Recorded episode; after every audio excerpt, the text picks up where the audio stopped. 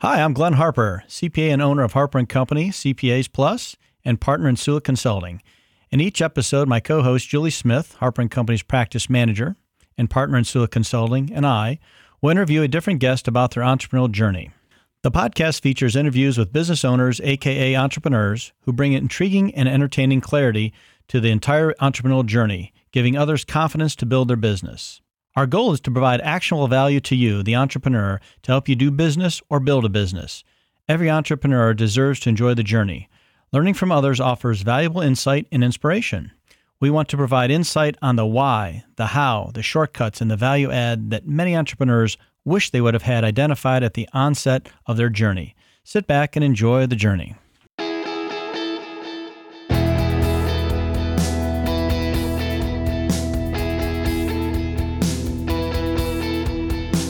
Uh, welcome, everybody. Another episode of the Empowering Entrepreneurs, the Harper and Company Way. I'm Glenn Harper. Kind of, kind of run this show a little bit. I got my sidekick here, Julie. What do you do, Julie? I'm the barista. I oh, that's right. Yeah. So that's perfect. So she's in charge of really everything except what I say. Uh, we got a special guest today in the studio. We got Don Ross, a uh, National Guard pilot, a financial advisor, good friend, great uh, financial advisor, and just an all-around great American. Hi, Don. How are you? Hoorah. Hoorah! All right, what you're you're dressed in your uh, fatigues today. What you got going on? Oh, I'm just gonna do some of my uh, Army Reserve obligation. You know, you got to do so many, so many uh, hours a year since I'm not full time. So, So I think at some point you used to fly something in the military. well, I flew Hueys and Blackhawks, but I retired from that in 07 and reenlisted in 18 because I missed it. So um, What did you miss about it? the the guys and, and the guy, you know, the other fellow soldiers, and uh, just wearing the uniform. It's uh, it's a privilege to wear the greatest uniform in the in the world, greatest military uniform in the world, and um, so yeah, I love it. I'll be 59, and I got to be out in one more year. We don't talk about age on this show. um, how do you how do you find time to do your real job, which is uh, financial advisor? Correct. Want to give a little plug on what you do and how you do it? Well, we uh, we do retirement planning. We help people make sure they have a, the proper income plan, uh, portfolio, estate plan, tax plan, and uh, predominantly retirees, those that are 50 to 60, or I say retired to within five to 10 years of retiring. Are you in shape? Basically, the question I, I get, hey, are we on track? So we look at their portfolios and help them make sure they have a, a, the right plan in place. What's their biggest question they ask you? Uh, will I run out of money? Uh, I want to avoid paying too many taxes. And what if I get sick? Those don't sound like complicated questions at all. How did you uh, learn to, you know, answer those questions and prepare them properly? Oh, JT, on the job training, Aha. 33 years. Uh, you know, it, I mean, everybody, that's the neat thing what we do, and we are an independent fiduciary. So it's our job to build you the best plan. And each couple or individual, you know, work with a lot of singles, widows, widowers. Uh, everybody's situation is unique. Got it. How did you, on the on the job training, how did you decide? Did you work for a company before you went on your own, or did you always start off as an entrepreneur? No, that's with one of the big firms, which is usually recommended, and then you can see the light, and either you want to be part of that big firm that has a very, they, most of them have a very distinct philosophy on how they want you to advise clients. So I wasn't a big fan of that. That's why I went on my own. So, as you decided to make that decision and you were pivoting towards that, did you have a mentor or did you have someone who was kind of helping you think through that and what that kind of looked like? Nope. just took the leap. Uh, that's part of being a risk taker or an entrepreneur is like you have faith and you just go do it. And there's two options. You're going to do it or you're not. Um, doing it's all I understand. So I suspect that's the same as flying helicopters. Either you can or you can't, and it's it's really complicated to do it. But you got to make the decision that you can do it, and you just have to you have to succeed. Right? There is no there is no option for failure or setback at all. Yeah, I mean, it's really about it's really I think you know about fear. Uh, uh, you know, some people are like, oh, I couldn't do it. I need the systematic paycheck or something like that. But back to the helicopters, my favorite part of flight school was who wants to play be the first student in the front seat, and I'm like me. You know, it's like let's do it. Do you think you were programmed that way, like when you were, were born, or is that something that um, throughout your growing up, you just kind of recognize that you want to be independent, you don't like to be told what to do, you want to do it your way? Um, or is it something that you kind of evolved into later? I mean, do you feel like you had those tendencies when you were young?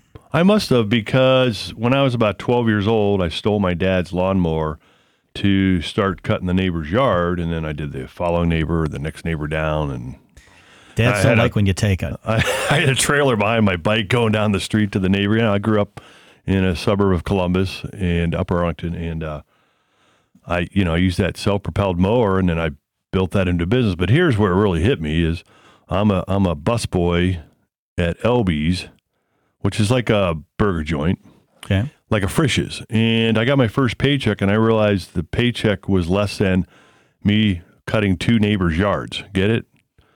I had more money that way, less taxes. Yes. And I was like, wait a minute, something's not right here. And uh, I kind of rendered my, well, I don't know what it was called then. I was 15 years old. I said, hey, I can't do this anymore. I'm going to quit and built my business into a company that I sold and started in the financial services. When you say you built a business, that was the landscaping company. Like, Yeah, start Okay. off lawn care, uh, build that up to a lawn care landscaping business. And then I sold that in 87. how old were you at that time? I, I sold in 87. I was uh, 24. So you did this for about ten years, running landscaping. Well, I mean, I started as a lawn care, and then probably in college, and uh, I was, you know, I was enlisted in the military too at 18. So I was in college, and uh, I had that's when I really built it up. Did you have a bunch of employees or subcontractors? Yeah, I had four. Four. So that's a kind of a big deal at that age. So you definitely had tendencies growing up that you just knew how to figure it out. I didn't think of it. I just did it. My my father sold steel for Bethlehem Steel, and he'd always, always, always, always wanted to be self-employed. And when he retired, he finally did that. he started a couple of businesses and did well. And uh, so it's in the blood, but the years of you know him raising a family of six kids, two dogs, and a, and a wonderful mother of mine, he couldn't really afford to. He didn't. Actually, he did. In '69, he left Bethlehem for a while to go start a steel company in Williamsport, PA, and it was just it just didn't work, and they took him back. Uh, you know, great blessing, but he, you know, it's got to be in his blood. So It's kind of um, probably weird that most people can't comprehend the fact that at 15, 16, 17, you're running a business with four employees making money because that is was terrifying, but it just seemed like an automatic thing to do, and it was way better than going working for the man. It's just hard. People just can't comprehend that. I just didn't even think about it. I just did it. Um, yeah, I just did it, and uh, you just don't think about it.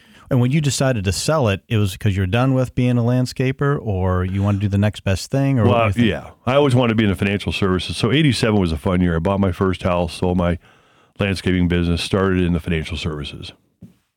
So And then from the financial services, no, nobody really. Um, we always find generally entrepreneurs always have some sort of mentor or somebody that they hook up with that kind of just takes them under the wing and gives them some secrets and just kind of helps them along their way. Did you have anybody like that? yeah, I was. Okay. I started one of the big firms. I don't know if I need to say the name, but uh, and then you're paired up with a mentor. But he, uh, I, I was.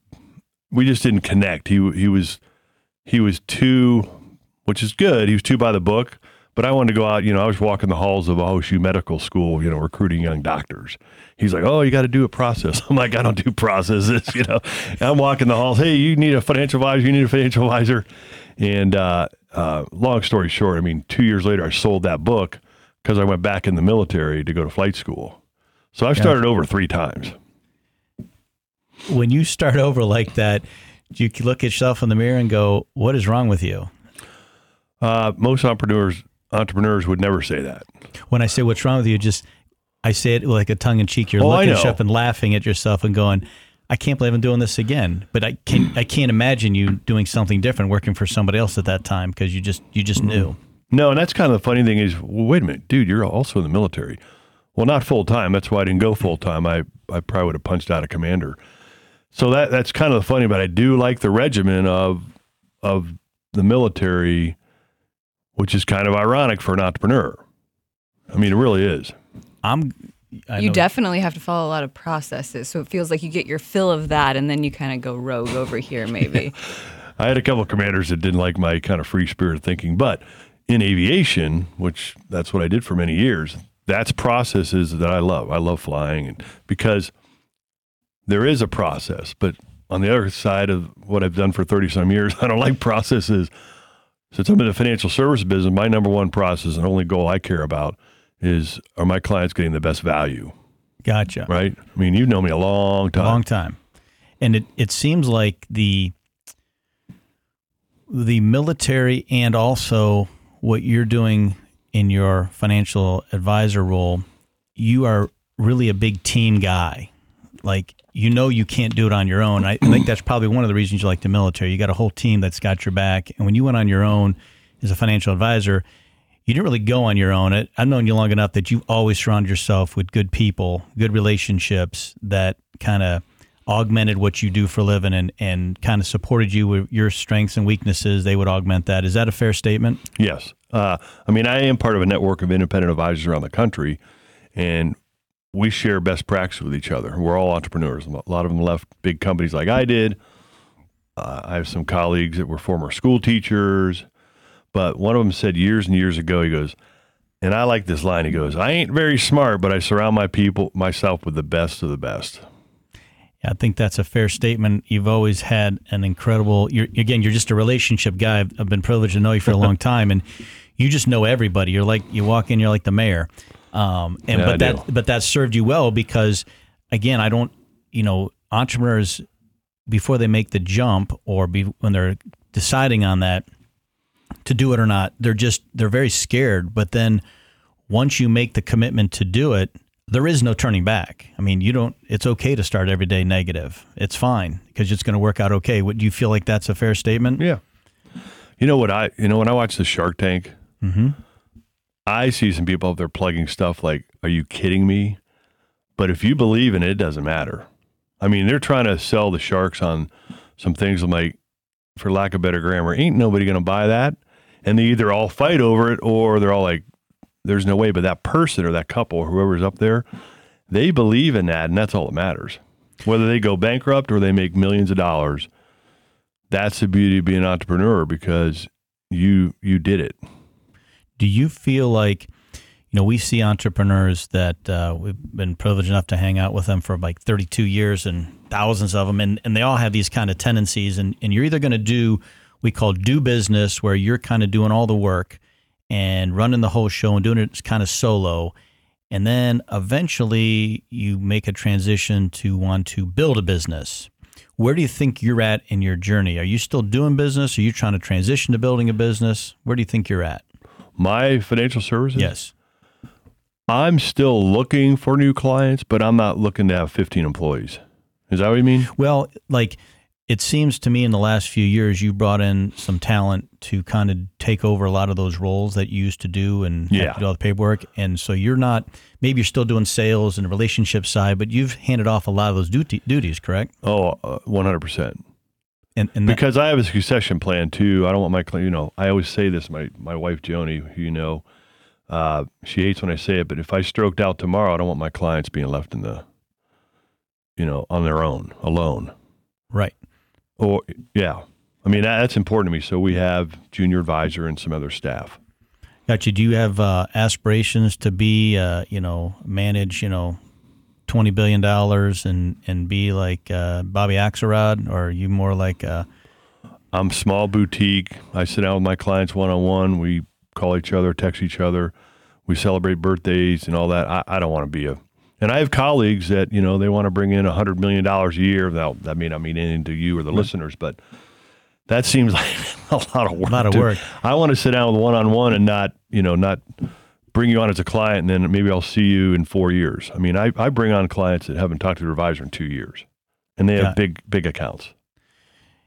So it seems to me like you're just relationship driven and you've kind of figured out how to bring in a team and put those people around you to do the things so you can continue with the relationships, but maybe take a step back from the day to day. Yeah. Yeah, I know. I could step back from day to day. Uh, but my clients know they can call or text me. That's important to me. You know, doing paperwork. I mean, I'll screw it up. I, I don't go into the database. You know, that's Joni. Never Um, touch that. no, no, no, no. So uh, I just like being with people, and I got that from my dad. Would you suggest, um, you know, a lot of entrepreneurs you look at, um, the ones that are just doing the grind, they they love being an entrepreneur, but they're just burnout. They're not really having fun because they haven't figured out how to delegate and empower their team around them. I, if there's anybody I know, nobody has more fun at what they do than you. Uh, why is that? What is it? An attitude thing? Is it just because you've been blessed with the, that gift of gab and just your thing, or is it because you have a great team? Why is it that you have so much fun doing doing your entrepreneurial journey? Well, in my my eyes, it's easy what what I do, but most people like you're talking about people's life savings. That seems pretty scary. Well, it is, but if you don't embrace it and have done it for many years, that's that's why it's it's um, it's easy. But- I, I don't know how to try. It's funny you say for that. me, Yeah. like if I think about what you do, I'm like, you know, my eyes are crossed. But that's what you do. Just like you know the the airline pilot or the kindergarten teacher. I mean, it's all about having the passion for it. Then it's not work. I mean, you've heard the old, right, right. you know, if you love what you do, it's not, you're not work a day in your life. But I mean, I know you well enough to. I I don't think you uh, go to the go to the office every day and call it work. You, I don't think you look at it that way. You go and have some fun. You help some people out. You do your thing. I, is that, you know, like I said, how long did it take you to develop that swag? Because again, when you first start out, you know, you got to make a paycheck, you got to raise family, you got to do those things. When did it switch over where like, wow, this is fun. Let's not worry about it. Let's just have a good time with it. oh, many years ago, Long time. because uh, it's always what I want to do. That's why in '87 I sold business, bought my first house, graduated college, finished my first enlistment, started in the financial services. Always wanted to do it. I don't know, a buddy of mine years and years ago, before I even started, he was. I wanted to be like him. He's still in the business. We talk once, twice a year, and so it's like a now. I, I wouldn't know what else to do. So there is no end game, right? You're not going to like retire tomorrow. I can't imagine you not running. Uh, Oh my gosh, no. We we. I mean, Saturday by noon, I'm already like, let's go, let's go, and I've already played paddle tennis for two hours. You know, so um, no, but that's why I have a succession plan in place, which I think every small business owner should have, so you don't leave your clients hanging. Not that they would, but that's the way I look at it. It makes you sleep good at night. A lot of entrepreneurs they also have these uh, tendencies to want to start up other business and do and do other things. Um, do you have any of those tendencies? Are you happy with where you're at? I'm happy with where I'm at, uh, where I'm at, because here's what happened in 1989. I was thinking about going this, and I did actually go and work on Capitol Hill for a while. I want to do that. I want to do this. And my dad looked at me, and I'll never forget this. And uh, he's still alive, 91 years old. He goes, "Hmm, sounds like a great idea. You're going to be a jack of all trades, a master of none." And what that means is, you if you don't focus on what your core business is, and then they'll all be mediocre. I mean, all right, let's say you wanted to open up a little corner restaurant. Well, Glenn's attention's going over there. What's going to happen to Harper and Company? Correct. Unless you have, I mean, unless you have a really good team in place, which I know you have a great team, but I don't think I, my personal opinion is, since I'm, you know, I'm not a very smart guy, is you you need to do what you do, and if you want to do other hobbies, do hobbies. Correct. And I think that comes down to when you a lot of entrepreneurs when they make the switch to actually building a business that can also almost run without them, or they don't need the day to day attention. It's more mm-hmm. like once a week meet your board of directors, or whatever. Then you can do those other endeavors, but you don't ever want to get rid of the mothership because that's the one that provided everything, right? I can't imagine you just walking away from that. I would say, I mean, there's some great companies in this city and around the country and the world that these men or women have built this company and then and then they put a team in to run it, but they did it that way or they built it to sell it. Um, I, I don't I don't have any aspirations to try to start anything else. Yeah, I- No, no, that's fine. That's fine. that sounds like work. Yes, and we don't want any part of that. Yeah, this is they're having too much fun. What is your? Uh, do you have like a a dream client that you would like to onboard, or a dream business deal that you bring on board that you're going to advise them on? Who is like you could go that person or that company? If I could just get that their their investment accounts. Is that something that you think about it at all, or is it like whoever comes along the It- year before? Absolutely. Every time we do a review with a client, I had three yesterday, and um, and they leave, they give me a hug, he'll high five me. Uh, in in the meeting was five minutes business, fifteen minutes. What are you doing? What are you catching up with? I'm like, I say to Joni, how do we duplicate them? And you know, we're so we're still out looking. We get some great referrals, and uh, that client, if you if you want to know what it looks financially, you know they they've saved half a million dollars to two and a half million. That's that's who we serve very well. Ten and up, they need a different planning level. I'm not interested in, but the kind of clients, there's just salt of the earth. You know, I mean, I retire a lot of cops. Mhm. Okay, and I don't know how far your podcast, obviously your podcast would be anywhere Hundreds of millions of people worldwide, multiple languages. but as far as Central Ohio, I retire a lot of police officers. I mean, you want to talk about salt of the earth. Okay. Uh, school teachers, entrepreneurs, um, military, but I look at the kind of people they are, and they they benefit and they can they take value with what we provide, and we're a collaborative effort, and that's why we celebrate their birthdays, we do fun stuff together, and they're like family. And the reality is, you know, if you're not producing the desired results for them from the financial advising side, getting the appropriate returns, managing risk, ensuring that they've got their cash flow as they go into retirement, you know, they would leave. So obviously you're doing that well, but then you're going a little bit farther and you're doing more of a personal relationship. Oh yeah, And is that something that um, obviously you've always done it that way, but do you did you have to pivot at some point and go, wait a minute, for me to really get my name out there and, and do these things even better, I've got to go and kind of modify how I do that relationship. And it's, is it more sincere? Is it more genuine? Is it more surface level? Uh, You know, how do you, how do you, you know, na- navigate that? I I just regardless of whether we're out doing workshop events or getting referrals, I just I just be me. I mean, I got to pretty be me. pretty straightforward. Gotcha. Um, do you feel like we look at every entrepreneur, they have like, um, there's something that they're just really, really good at. You know, obviously, hand eye coordination with a helicopter is a little bit different than the average person. But, uh, you know, from a, a financial advisor standpoint, is it something that is your superpower that you can predict the market, or is your superpower that you can predict uh, rel relationships and you can provide a, a valuable, you know, consistent return? What do you think your superpower is? Creating a, a really good relationship with that client. Because if you look at in our industry, uh, the, the reasons why people leave an advisor, you brought it up a couple times, return, that's like fourth or fifth on the list. Uh, I mean, we all want to get everybody 35% a year on their money, but it's just not realistic. I mean, look at Why the not? first, look at the first few, first few weeks of this year, we're, we're, we're down, but my clients understand that we're going to have that roller coaster ride and we've built that into their plan. So they don't have these high expectations. And I've showed them an income plan over the rest of their life that they're not going to run out of money if they're not. Hmm. And so they don't get wrapped up, you know, with the markets. Do you find, you know, I love asking financial advisors this question because it's kind of fun. Do you find that, you know, if you have a client and they've got X dollars with you and you're kind of controlling the narrative on how that works and how it's invested with your portfolio managers and how you operate that, and they come to you and say, hey, look, I want to take out, you know, 10% of this and go make a alternative investment or start a business or something like that. Are you um are you very do you get supportive of that? Do you try to understand it more? Do you try to have them get some advice on it?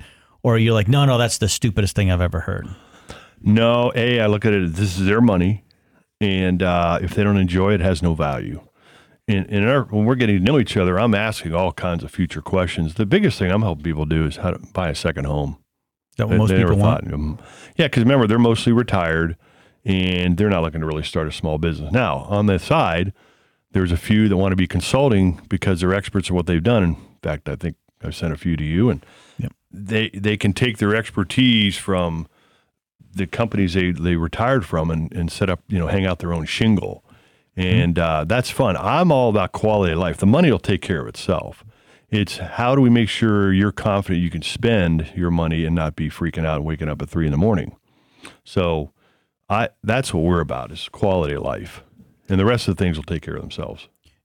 Have you ever, um, you know, not one time so far in this entire talk have you ever talked about um, profitability, lifestyle, making money? It's all you're just doing what you love. It was that always the case? Was money ever a motivation? Because obviously you do what you do. You're obviously gonna, you're successful at it. Did you ever do this for the money? Or you just do it because you enjoyed it? I, I guess I never thought of that. I, I I I never thought of it. Now, obviously, I've been doing this a long time. I've created a very comfortable lifestyle, but um, I, I I guess I didn't think about it as a money because since day one, you know, cutting that first yard for a for a for compensation, uh, I just did it because I, I did it on my own. I, I someone wasn't directing me. I guess uh, to further elaborate, like when you became the financial advisor and said, okay, I'm going to do this, this is my calling. Say, if I could just get a hundred million dollars under asset under management and I can make a million bucks on that, or I want to make 500 million under asset, make five, you know, did you have a, a number or did you just go? I'm not a really good uh, planner, as you know.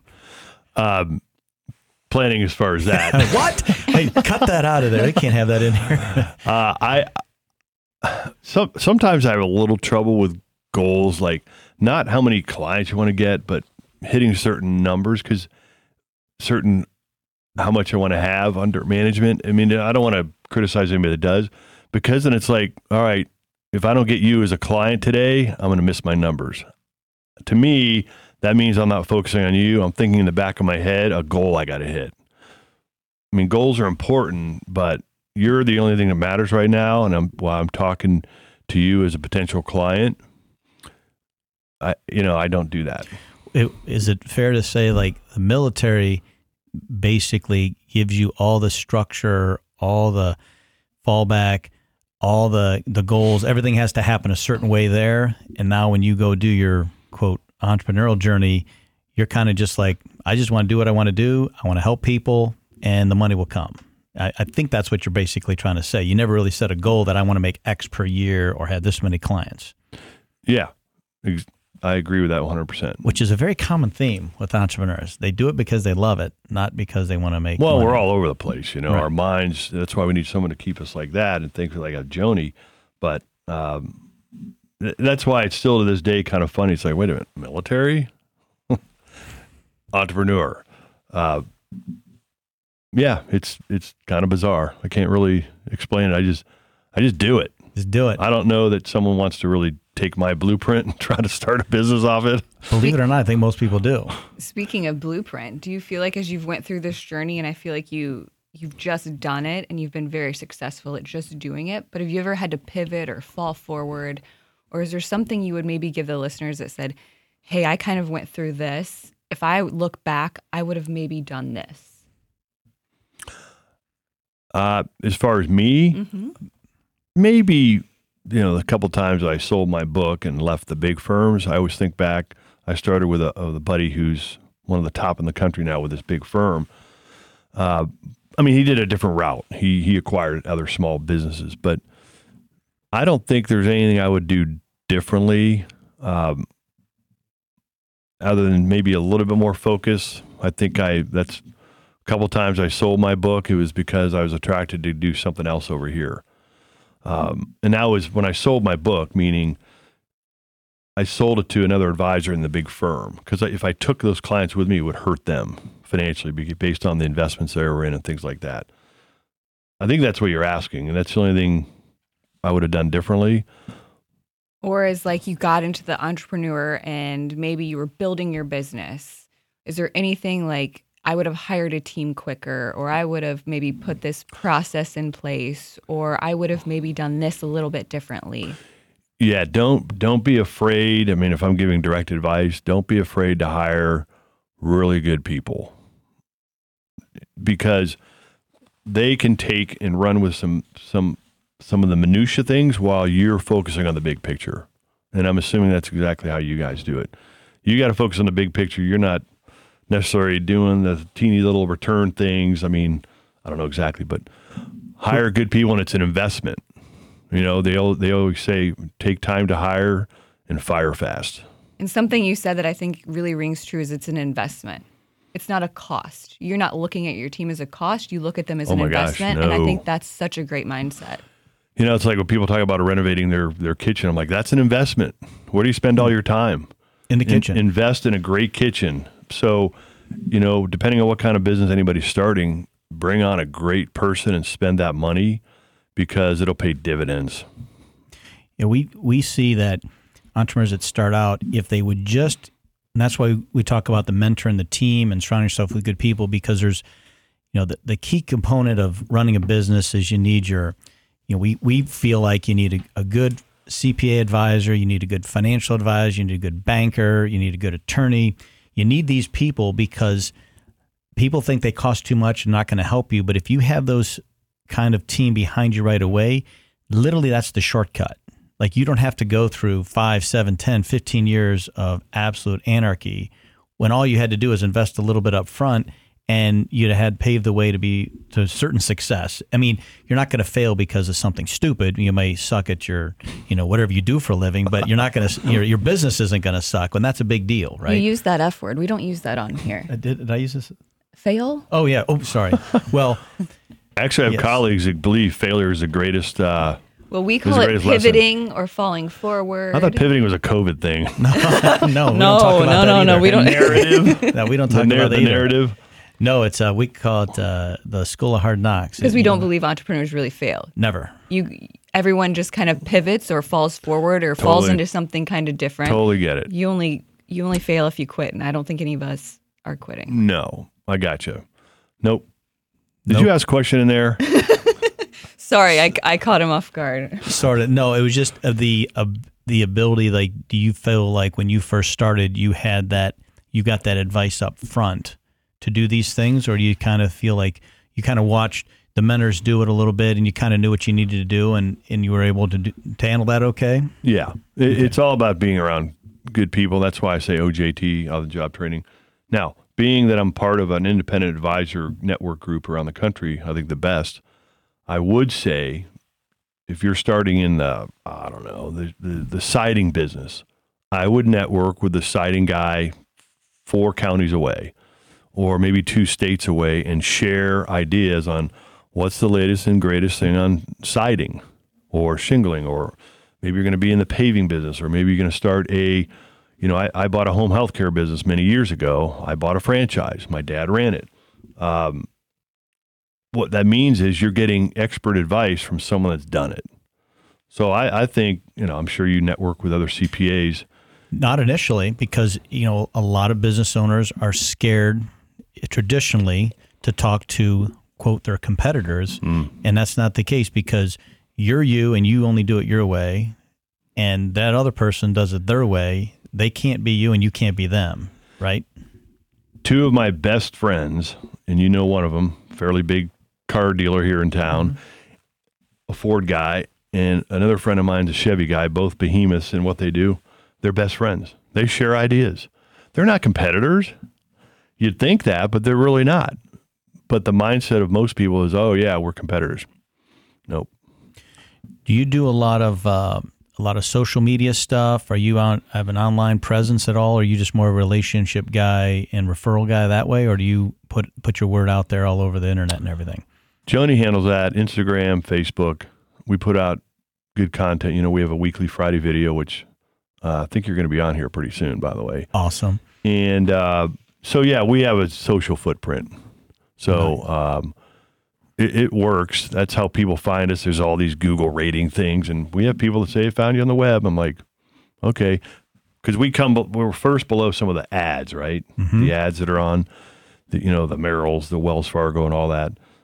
And that has to do with ratings. I don't know how that works, but No, that's way beyond our pay grade. Do you have any other advice that you would want to give an entrepreneur that's just starting their journey, whether they're 14, 18, 20, 30, 50, maybe the dreaded 60? I don't know if there's advice you can give an entrepreneur because if it's in your blood or your DNA, it's it's done. You're gonna you're gonna do it. But I would say stay focused and always do what's right for your client or whatever, whoever the end user of what your service or product is. And, and you'll never go wrong. Be true to that passion. Well, Don, appreciate you coming on today. It's always a pleasure sitting down and talking with you. Um, Glenn Harper signing off. Julie? Julie Smith. All right. Take care. At Harper and Company CPA Plus, we just don't care about the numbers. We care about helping you tap into the greatness of your entrepreneurial journey. You deserve a partner who has helped hundreds of businesses go from paying the bills to building the business and lifestyle of their dreams. Go to our website and download our free guide entitled Entrepreneurial Success Formula How to Avoid Managing Your Business from Your Bank Account. The link is in this episode's show notes.